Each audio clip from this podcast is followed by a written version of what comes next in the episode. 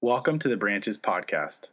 Following the lead of Jesus, we seek to embrace people regardless of their background or their present ground in the hope they find holy ground. We are a church for people who don't go to church. If you'd like to learn more about the reckless love of Jesus or our community of faith, please visit our website at branchesoc.com. Come on in. Good morning. We have some Bibles up here. Do we have some ushers that would like to distribute these Bibles?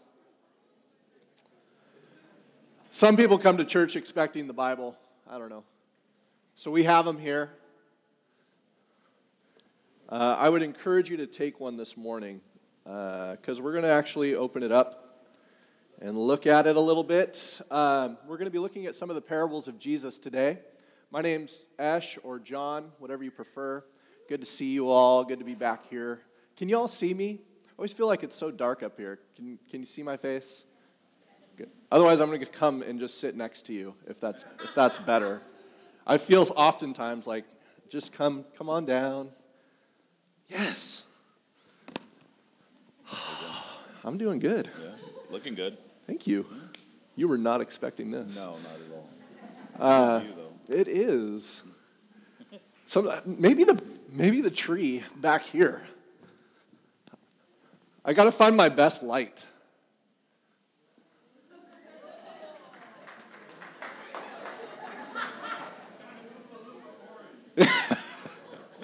Too much of the fake tan? Is that what that is? Yeah, you know, I got dressed up this morning. I put on a collared shirt. And uh, I'm excited to talk to you guys about these, this series we've been in called Unfair, which I, I swear I've gone in and out of understanding what that meant. And there's like this lion next to a lamb and in the, the graphic. And uh, but Boog said, "Hey, I'm go- I'm taking my wife out for our anniversary this weekend, so I need you to to come in and amen that uh, they're celebrating their anniversary, right? Uh, marriage is hard, isn't it? And uh, so we got to celebrate it when we make it through another year, you know? it's like, we did it, we're still going. And uh, so I said, Yeah, I, I will do a sermon. And he said, Well, I just started this series on the prodigal son, uh, or the however you want to categorize that parable of the two sons and loving father, or the prodigal son, or the bitter older son, or we, we've named it what we've named it, but I started this series and I just did, you know, we did the first week on the older brother last week, so if you weren't here, you can listen to that. And uh, he's like, then I've got another one on the younger son, and then I've got one on the father. Uh, so don't preach on the prodigal son.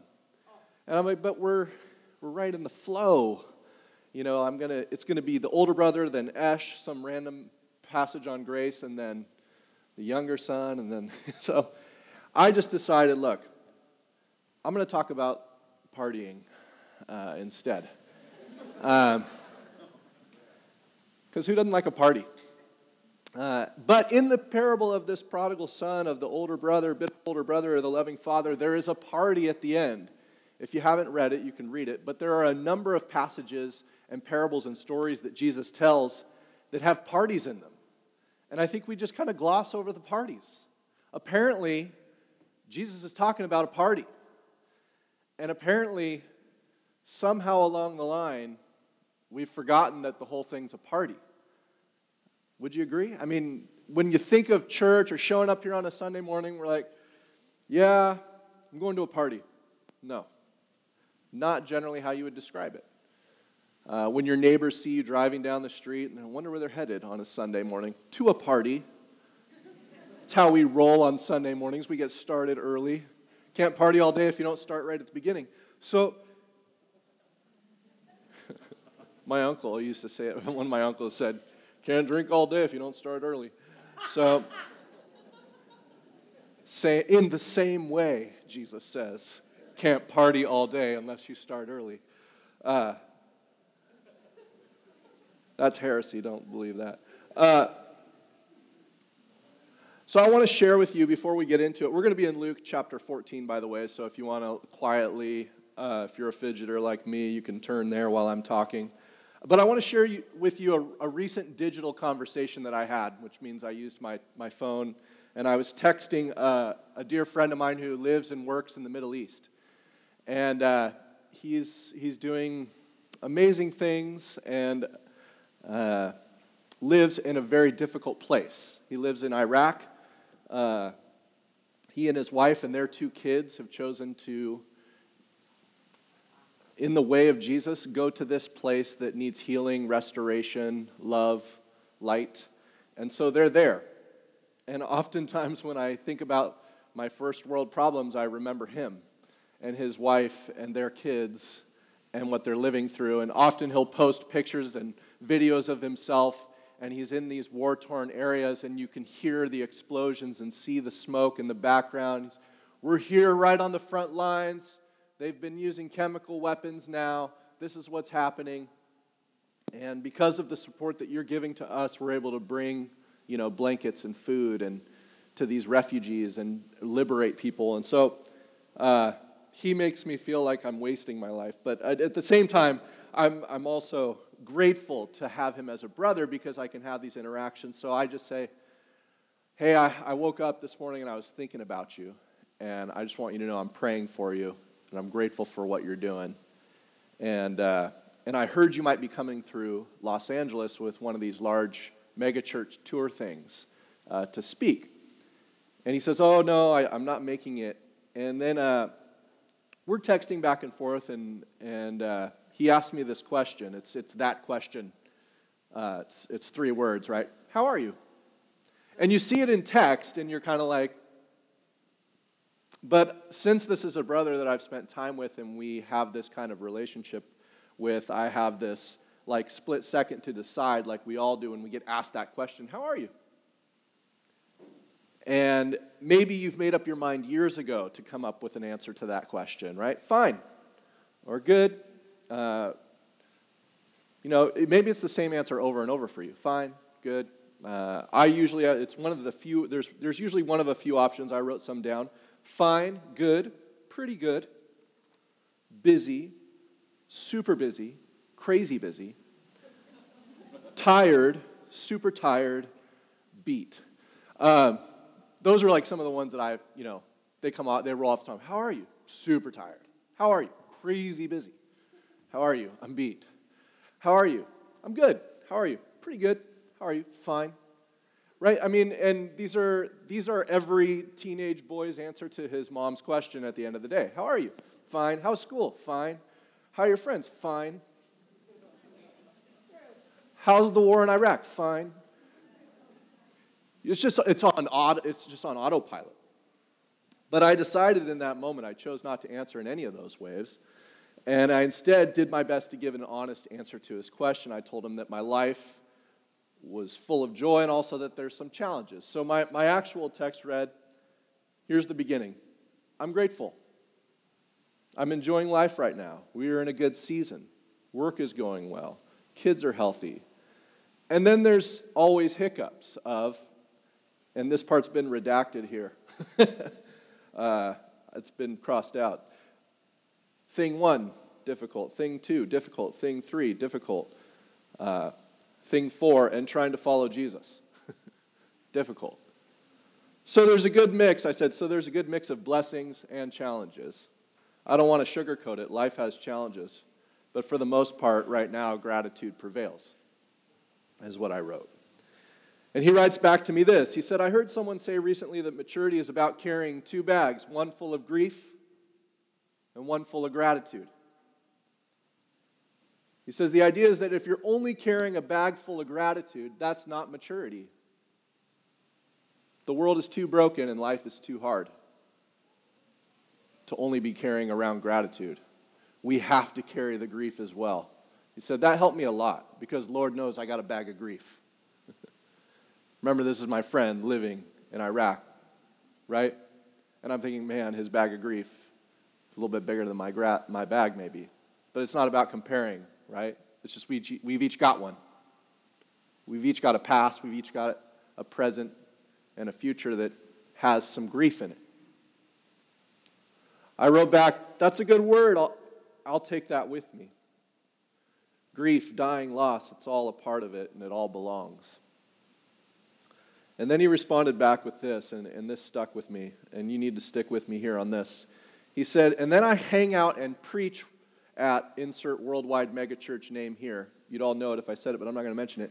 He said, But you'd, you'd all know it. I preach and hang out here every few months, and I got to tell you, sometimes that culture can feel like the only bag that matters is the gratitude hashtag blessing bag.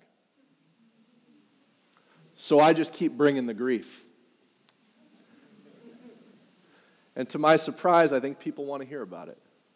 They want to hear that it's not all blessing because we all got grief, even if the preacher ain't talking about it. And I rounded out, rounded out the conversation with this, this text, real eloquent. Ha ha, for sure. Don't forget the grief. And then here's the part I, I ended with, and I want you to sit with. The way of Jesus is a downward journey losing, dying, failing. The way of Jesus is a, is a downward journey losing, dying, failing. And my last sentence it's the only way there can be resurrection. You have no resurrection without death.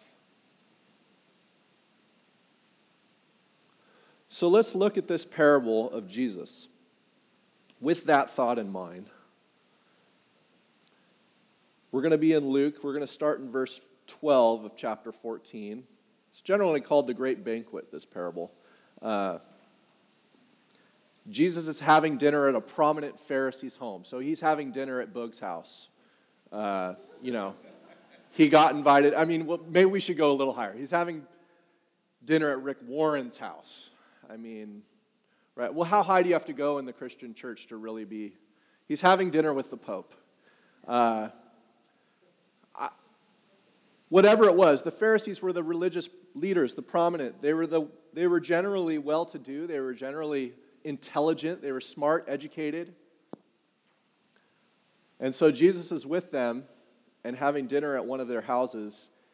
And there's these dinners in the Middle East, in those days, people could come and listen to the conversation of the social elite and hear what they were talking about. And so if they heard that this prominent rabbi who had been gaining notoriety in the region was coming to have dinner at Rick Warren's house, at Boog's house, at my house. Whoever's whoever's hearing about this says, "Oh, I want to come hear that conversation. What are they going to be talking about? You know, if I could just hear and listen in." And inevitably, at these dinner, you get all kinds of riffraff that wander in and out too, uh, but they know their place. And there's a man there who has this illness called dropsy, and it's the Sabbath, and Jesus heals him. And that was already no no number one. And uh, he starts to go after the religious elite at the party. He, he said also to the man who had invited him in, in verse 12 when you give a dinner or a banquet, don't invite your friends. Let's just stop right there. hey, babe, let's have a dinner tonight. Like, who should we invite? Let's go find some random people. Just has anybody done that? Let's go over. I mean, we could we could swing by Costco because there's always someone there with a sign. Let's pick that person up and bring them. Then we could go over to Ocean Ranch. There's always someone there. We could swing by, you know, uh, let's just go to the campground at Doheny. There's always some fringe folks there that we don't know. Let's pick them up. Who does that? On like a, a Thursday night where there's like, but let's just get back to it. When you throw a dinner, give a dinner or a banquet, don't invite your friends or your brothers or your relatives or rich neighbors. Well, that just takes out my whole community. uh, sorry, guys, none of you are ever coming to dinner again.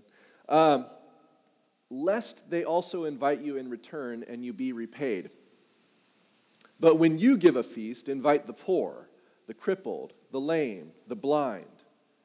And you will be blessed because they cannot repay you, for you will be repaid at the resurrection of the just.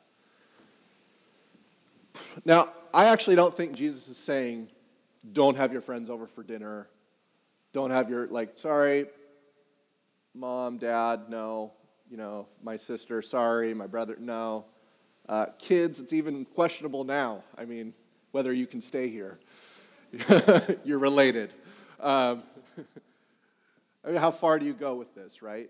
Uh, but he's getting at something a little bit more subversive. You will be repaid at the resurrection of the just. And then that's a little bit of a head scratcher, scratcher for me the resurrection of the just. And then in verse 15, when one of those who reclined at the table, so this is one of the prominent, one of the wealthy, one of the smart, he's there at the table, he's reclining, and he, says to him, Blessed is everyone who will eat bread in the kingdom of God. Now, meanwhile, there's riffraff and all sorts of people not eating, not at the table with Jesus. They're just observing. And then here's, here's, the, here's the but. Does it have a but in yours? Mine says but. B U T. Yeah? Verse 16. But Jesus said to him, which means whatever that dude said was not what Jesus was talking about. Do you understand how that works in just language? It's not indeed. And then Jesus continues. It's not and. Jesus is nodding. And also this. It's but you don't get it. you don't get it, oh wealthy dude at the table who says, Blessed is everyone who will eat in the kingdom of God. Um, I'm not sure what you were talking about, Jesus, with the. Uh, inviting the poor and the crippled and the lame and the blind. But the resurrection, I like that part. And uh, Jesus says, a man, he says, a man once gave a great banquet and invited many. And at the time, so they're all, everybody's already been invited to this banquet, okay? He invited all these people. At the time for the banquet, he sent his servant. So imagine you've gotten, you know, the thick manila envelope and you've pulled out this elaborate invitation made by Mo Paper Co. Uh, these beautiful calligraphy and embossed golden seal sort of thing, and, it, and it's just wonderfully made, and you've been invited to this banquet, this gala, if you will. And then it's time for the banquet, and this, this master of the house spares no, no expense and says, I will even send someone to each home to let each person know by live voice in person that it is time to come to the party. Who does that? I mean, I've gotten the nice embossed, but no one has showed up to my house to say, hey, Ash, the food's hot. Let's go. The band is playing. Let's go. He sends them out to say to those who have been invited, Come, for everything is now ready. But they all alike began to make excuses. The first said to him, I've bought a field and I must go and see it. Please have me excused. And another said, I've bought, a, I've bought five yoke of oxen and I'm going to examine them. Please have me excused. And another said, I have married a wife, and therefore I cannot come. So the servant came and reported these things to his master. Now, all of those excuses are fine excuses, right? Uh, it's like I was invited to this gala, but, uh, you know, the screenplay for my new movie just came out, and I have to fly to New York to do a reading. Okay? I can't be there. You know, I, I just bought a new fleet of trucks for my construction company, and I need to make sure they're all running properly because we have a big, we have a big job on Monday. So I'm not going to be able to make it. I'm sorry. I just got married.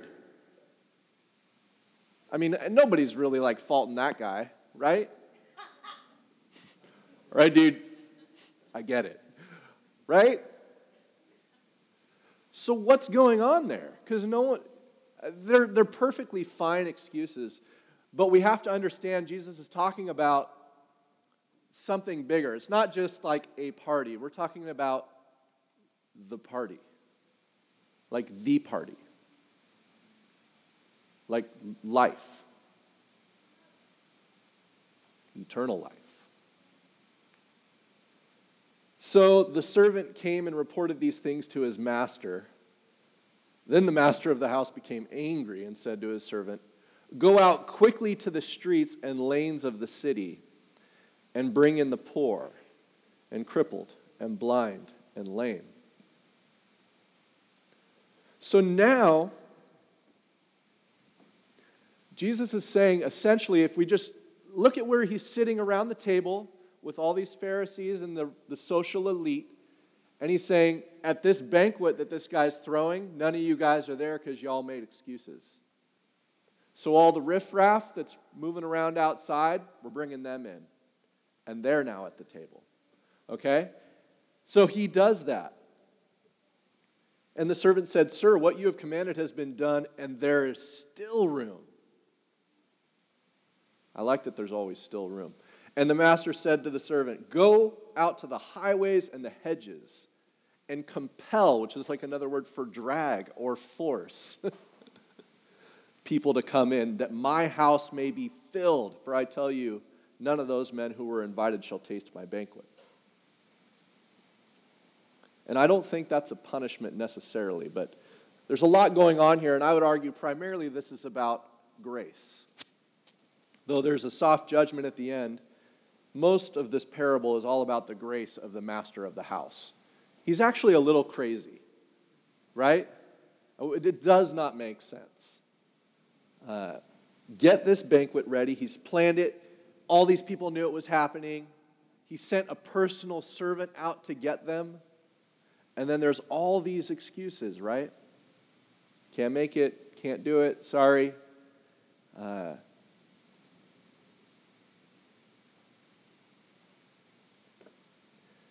do, do you ever think about the excuses that you make? Or do I think about the excuses that I make? Shouldn't go to you guys. Come on, let's, let's just keep it here at home. The excuses that I make. Uh, I don't want to fail. I don't want to die. I don't want to lose. My closest friends will tell you how competitive I am, and it comes out in these, usually on the golf course, and it's awful.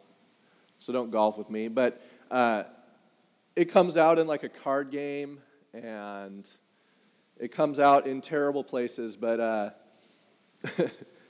but I hate to lose. I hate to fail, and ultimately I don't want to die. So I make excuses I do whatever I can to prop myself up to make myself a person that's winning, however I can. Now, what does this have to do with the party? What does this have to do with the blind and the crippled and the lame? The thing is, is for me, I know better. I've been raised in the church. I know that humility is the way of Jesus. I know that death and losing is the way of Jesus. I know that self sacrifice is the way of Jesus. And yet, I don't really ever want to do those things. I don't want to give up my life for the party. Because I'm not, I just, I don't know if I, sometimes I forget. And here's the thing about the gospel, the good news. I, I, I was telling this to, to Russ. It, if it's not good news, you're not doing it right. And if what you hear from me is not good news, then I'm not preaching it right. Because it's good news. Let me just tell you a couple other stories. We're gonna, this is all going to make sense eventually, and, and there's not much left for you to fall asleep at. So hold on. Hang in there. See, Jesus, he comes along, and, and what he is doing at all times is knocking down people's gods.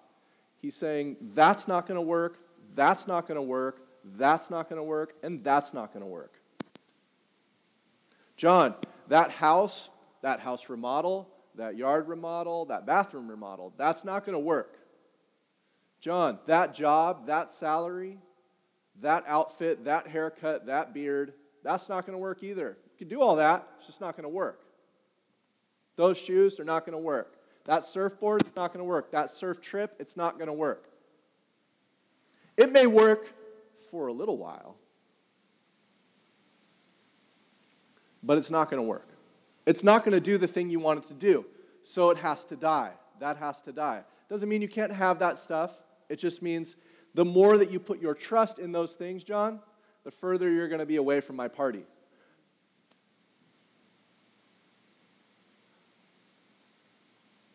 Oh, the fleet of trucks, your wife.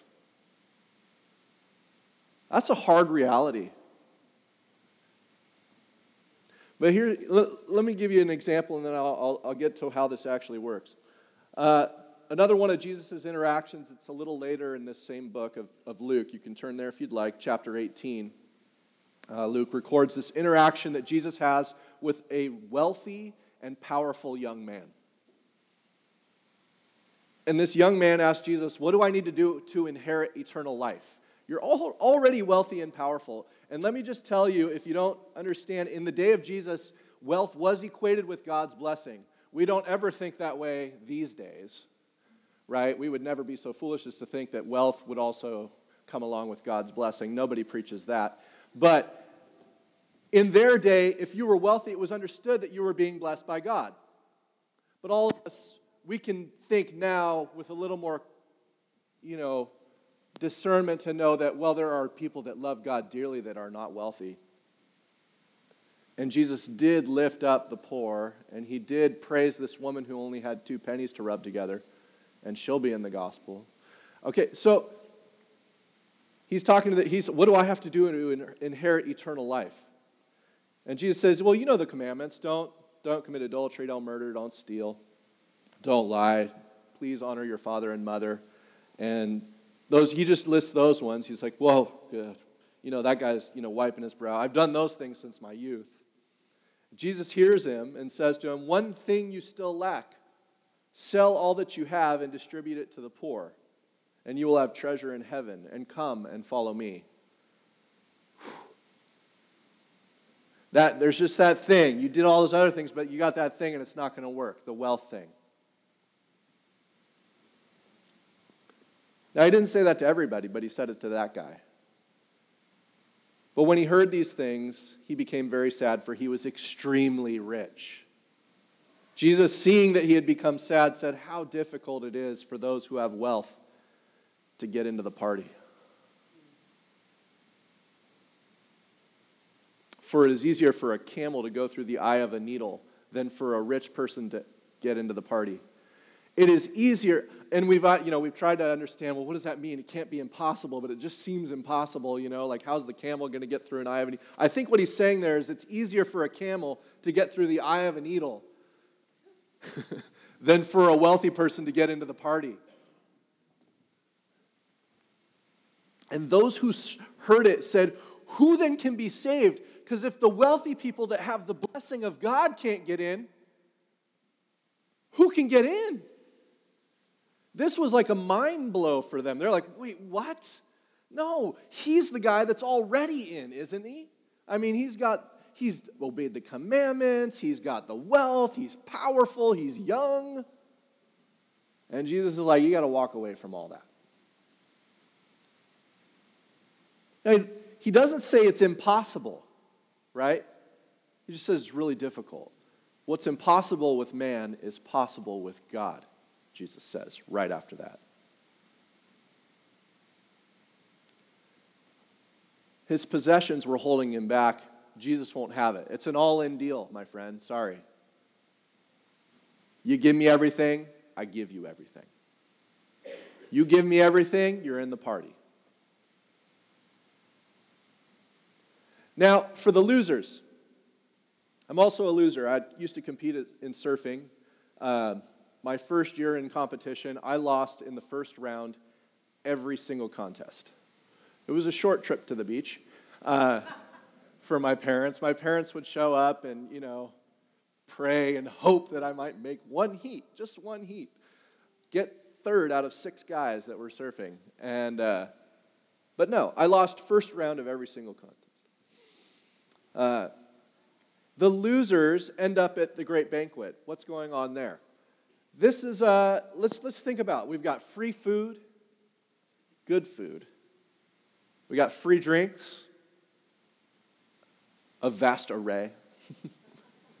Special party clothing. We got swag you can wear, you, for you to wear. There's a live band for dancing. And all the low lifes are enjoying this on a day when they woke up not expecting any of it, or maybe ever, maybe even something worse. They find themselves in this socially elite party. They're at the gala.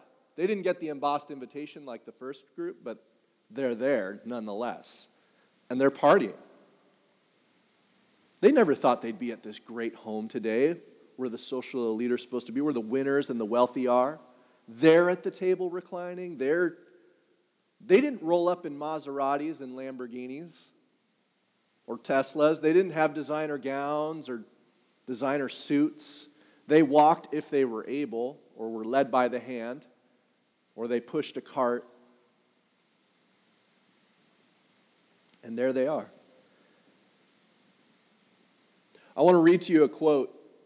Uh, it's from this, this book here, which, if you don't have it and you like are nerding out on parables like me, uh, Kingdom Grace Judgment by Robert Farrar Capon. And a lot of the ideas about this parable come from that book. And I want to read a quote from that book to you. He says this Jesus is not telling the parable to enforce a moral about being nice to those less fortunate than ourselves. Hey, you really ought to do this. We already knew about that obligation, so that's not new. Of course, we're supposed to be nice to people less fortunate than us. Rather, he is telling the parable to stand all known values on their heads. Hence, this bizarre story in which a well known socialite throws a party for people he found sitting in doorways drinking muscatel out of brown paper bags. He says, Do you see? The point is that none of the people who had a right to be at the proper party came and all the people who came had no right whatsoever to be there. Which means, therefore, that the one thing that has nothing to do with anything is rights. And that's hard for us, I would say. Grace doesn't work with rights. It does not work with rights. He says, What we see here what we see is the master of the house needing his house to be full. It's the grace of the master that drives the whole crazy undertaking. And now he's got this party that the, the original invites wouldn't be caught dead at. I'm not going to that party. Did you see who's there? right? Apparently, being caught dead is the ticket to the supper of the Lamb. That's the ticket to the party.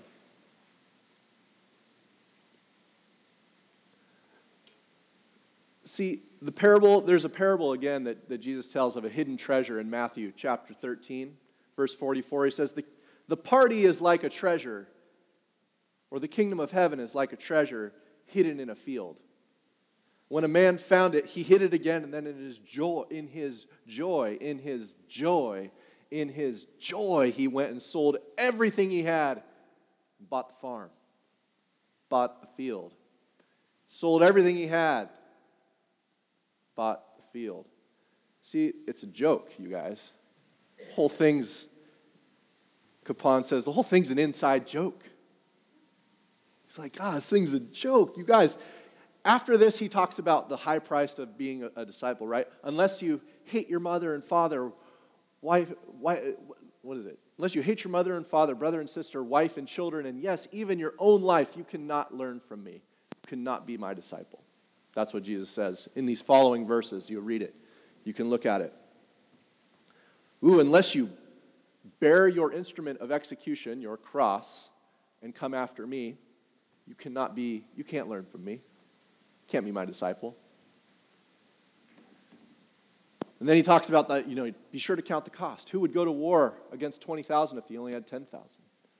You know? In the same way, he says, I think it's in verse 33, he says, Anyone who does not forsake all his possessions, does not give up everything he owns, does not abandon all his substance, he can't learn from me. He can't be my follower. And Capon's like, You guys, it's a huge inside joke. You don't get it? I'm kind of like, I don't get it. Do you get it? I don't get it. I think some of us are like, I don't get it. The price is high, but it also turns out to be a bargain. You have to give up your relationships, your money, and your own life to receive what Jesus is offering you. That's everything. The cost is exactly one life. But good news, guys, you have exactly one life. you have everything you need for a ticket. You have one life. You have all that's necessary to get into the banquet, to get into the party. And I'll tell you one more thing all those things are already in the bank. You're going to lose all those things. You're going to lose everything you have ever owned. You're going to lose all your relationships. And you're going to lose your own life. It's called death. We're all headed there. Right? And eventually, you're going to lose all those things. So, what Jesus is saying, lose it all now, and then you get the whole new, then you get the party. And the party's ongoing, and it's joyous. You get it all back, but you get it back through me. Your life is now hidden with Christ in God. That's, that's Paul's word. He says it in Colossians 3 3. He says, For you died. And most of us were like, uh uh-uh, uh, I didn't die. I'm right here. Yeah, beard's still growing. I didn't die. But Paul's saying, No, you died. Your life is now hidden with Christ in God.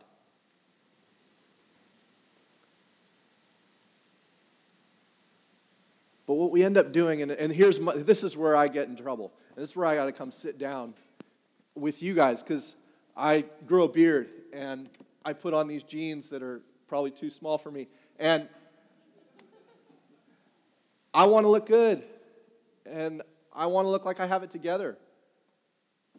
I know from working with people long enough that you scratch just a little below the surface, you find pain, you find suffering, you find someone hiding. It's all of us. It's all of. It's me. It's all of us. We all do that. And in this place, no, this is not the place to do that. This is not the place for that.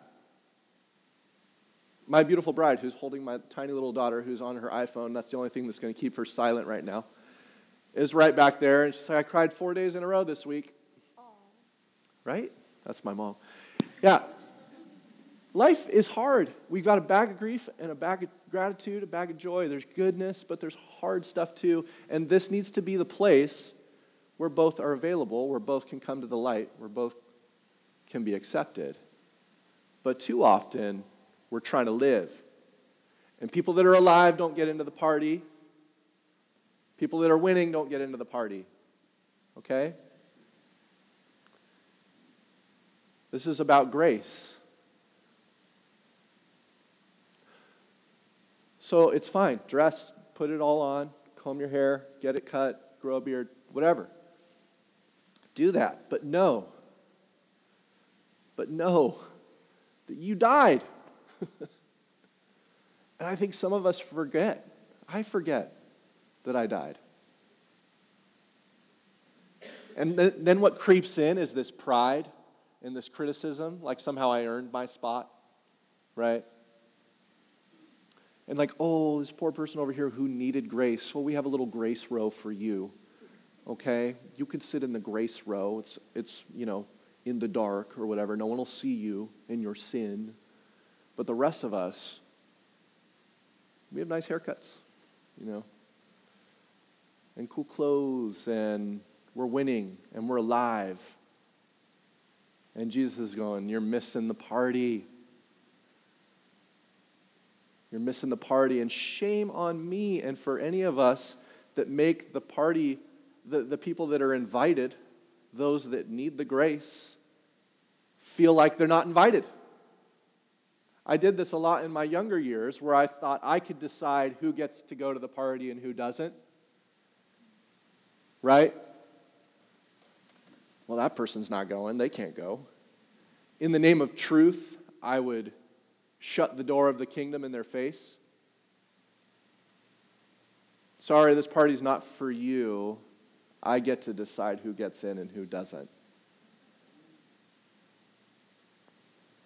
Just saying.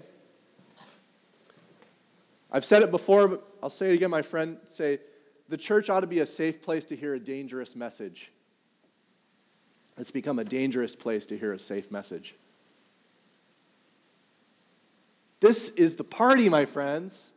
You drove to the party this morning, and it should be joyous. It should be, yes, we're here, and we didn't even know we were going to be here. We didn't even expect, and yet the servant was sent out to drag us in. You thought you were out, but you're in. You didn't even know what was happening, and you're in. It's good news. It's good news. Capon, again, he says this. He says, The only sad thing is that so often the church looks as if it's never heard the joke. Either it's afraid to talk about losing and blathers on instead about salvation through moral success intellectual competence, and spiritual triumph, or if it finally does get around to telling people that death resurrection is the name of the game, it puts on a long face and acts as if the whole deal is a crying shame. But the gospel is not a tragedy. He says it's a hilariously salty story in which school teachers, crane operators, models, bag ladies, tennis pros, drug addicts, bankers, lawyers, pimps, all get away with murder just by dropping dead. Come on, friends. This is a house of grace. It's joyous, it's a party, and if we miss this, then we operate out of a false self that we're trying to prop up for everyone to admire. And that keeps us out of the party. Don't do it. Let me close with this. How are you? I'm a dead man. Problem is, not usually dead enough. I keep falling back into this way of thinking that winning and living is the way instead of hiding my life in Christ. And I, I hide my sin and I try to display my own righteousness. It does not work. Jesus has this line in Luke 14, 27 Whoever does not bear his own cross and come after me cannot learn from me, cannot be my disciple. Whoever does not take up his instrument of execution daily and come after me cannot learn from me. And the Apostle Paul said, You died, your life is hidden with Christ in God. I had one more crazy idea. Because this is just this is just getting in, you guys. It plays out a lot differently, and we could talk about that at another time, but I'm just talking about getting into the party. Capon says this confession is not a transaction, okay? It's not a negotiation in order to secure forgiveness. It's after that last gasp of a corpse that can finally afford to admit it's dead and accept resurrection. Forgiveness surrounds us, it beats upon us all our lives. We confess only to wake up to what we already have. Oh, it's beautiful. So let me pray for us, and may we remember that we've died. May we keep our lives hidden with Christ in God, and give us eyes to see the joke that we've already got everything in the bank.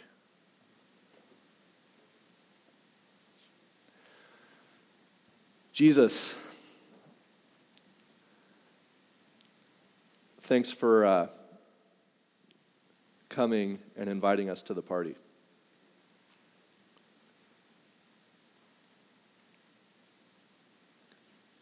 Thanks for compelling us, insisting that we be there.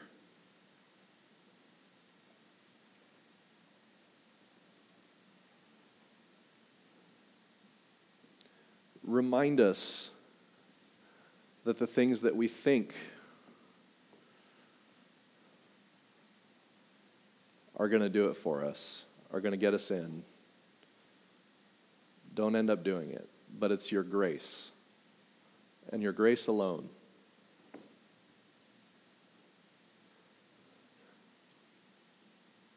Your grace and your grace alone.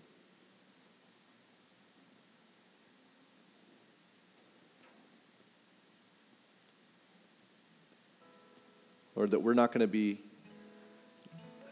Lord, that you tell us that we're going to be dealt with in spite of what we deserve, not according to what we deserve. Lord, that your grace works by raising the dead, not by rewarding the living.